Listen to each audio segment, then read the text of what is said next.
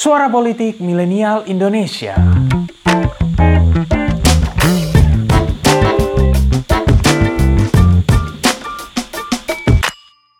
Welcome back di Top 5 Pinter Politik. Gimana kabarnya kalian semua? Aman ya?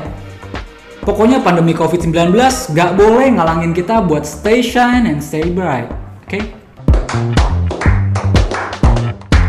Well, bersama dengan momentum plus akibat dari pandemi COVID-19 sendiri nih, beberapa negara mulai bergejolak. Pada tahu dong kayak Amerika Serikat, Jerman, Belarusia, sampai Thailand juga sempat tuh kemarin ada aksi massa menuntut perbaikan di pemerintahannya masing-masing. Gak jarang juga terdengar pekikan revolusi. Beuh, ngeri tuh? Kalau dengar kata revolusi sendiri, apa yang ada di benak kalian? Pertarungan ideologi, aksi massa atau kudeta? Yang jelas peradaban manusia udah banyak banget ngalamin yang namanya revolusi ini. Macem-macem, ada revolusi politik, revolusi industri, revolusi ekonomi, revolusi kemerdekaan, dan revolusi yang lainnya.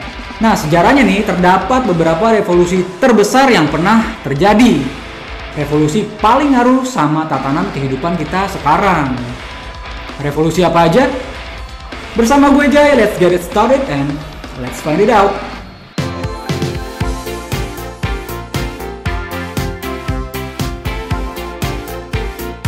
Oke, revolusi diomongin sama banyak banget cendikiawan, mulai dari Aristoteles sampai Samuel Huntington. Sementara kalau menurut Jack Goldstone, revolusi itu berbeda dari perubahan sosial lainnya.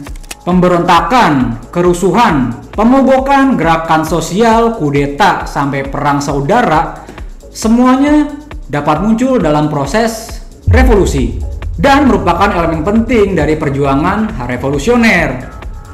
Om Goldstone juga bilang kalau revolusi itu menggabungkan semua elemen penggulingan paksa pemerintah, mobilisasi massa, mengejar visi keadilan sosial, dan pembentukan tatanan politik baru.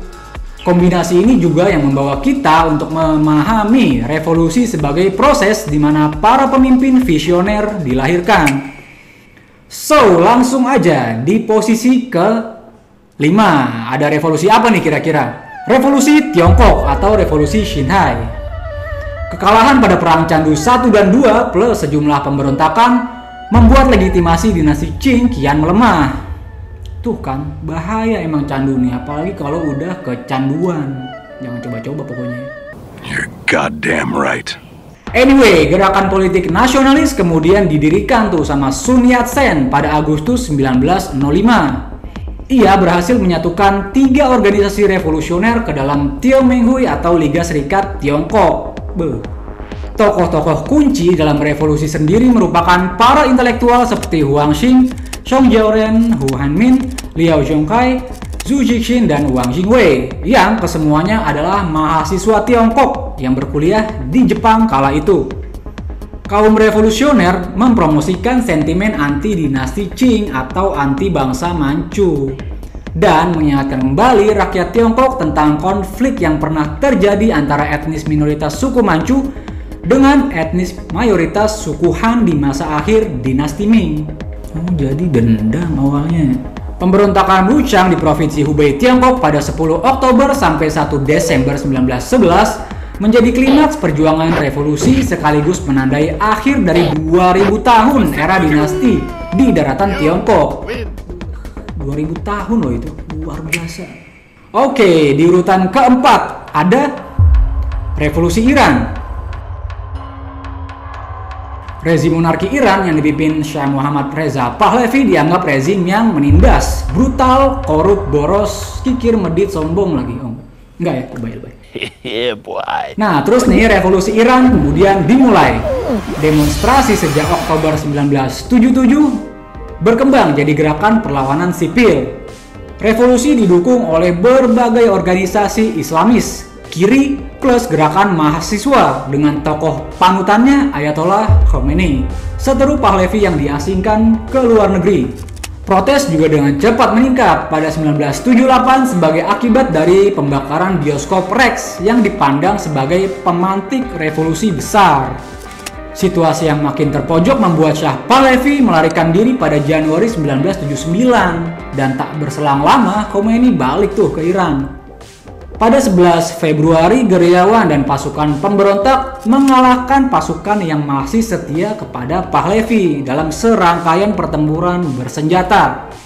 Iran lalu menjadi sebuah republik Islam melalui referendum nasional pada 1 April 1979. Dan setelahnya dirumuskan konstitusi teokratis republik baru di mana Ayatollah Khomeini menjadi pemimpin tertinggi negara itu pada bulan Desember 1979. Oh, gitu. Alright, selanjutnya di peringkat ketiga ada revolusi Rusia. Hmm, pasti ini ada Rusia nih. Well, revolusi Rusia merupakan serangkaian revolusi sosial politik di seluruh wilayah kekaisaran Rusia Kekalahan Russian Empire di Perang Dunia I plus Tsar Nicholas II yang otoriter bikin rakyatnya kesel.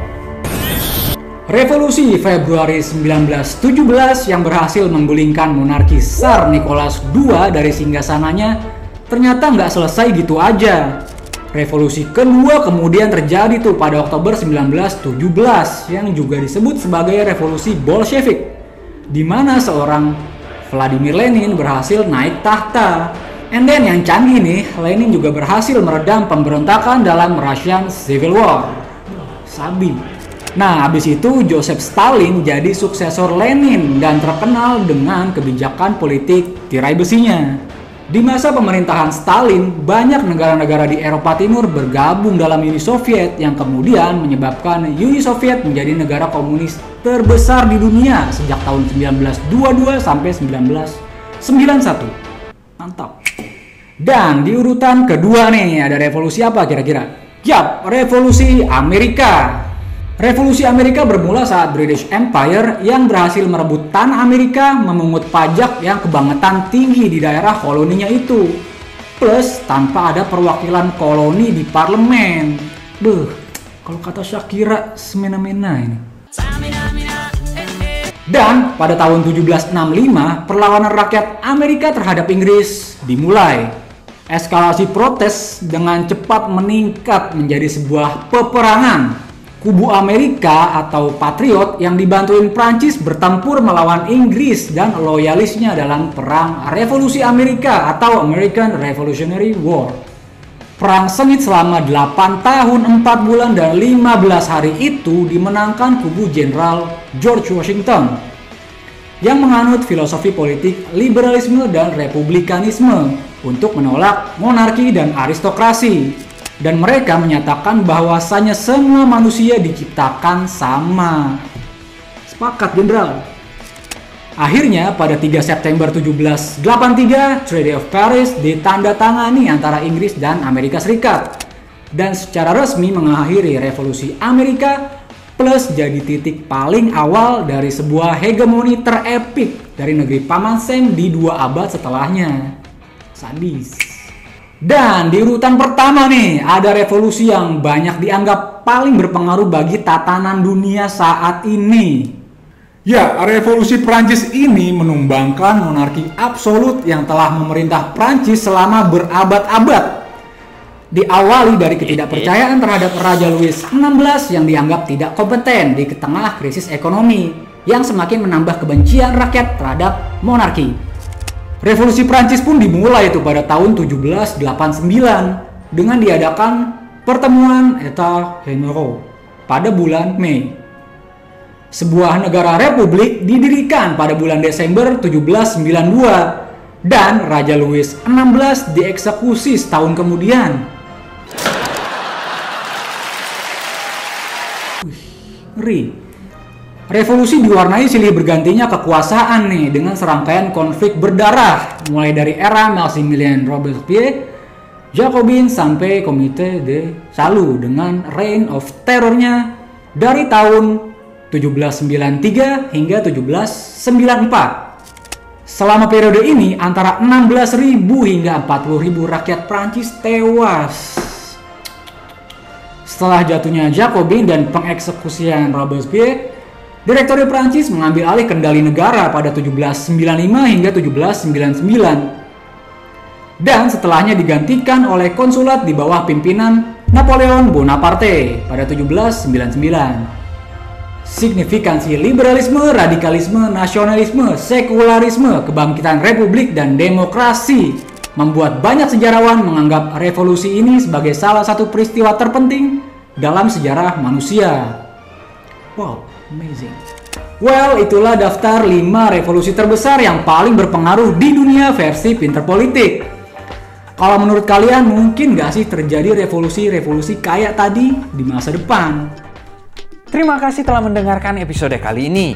Nantikan episode-episode selanjutnya dan jangan lupa untuk kunjungi pinterpolitik.com untuk dapatkan informasi seputar fenomena politik di Indonesia. See you next time and bye-bye.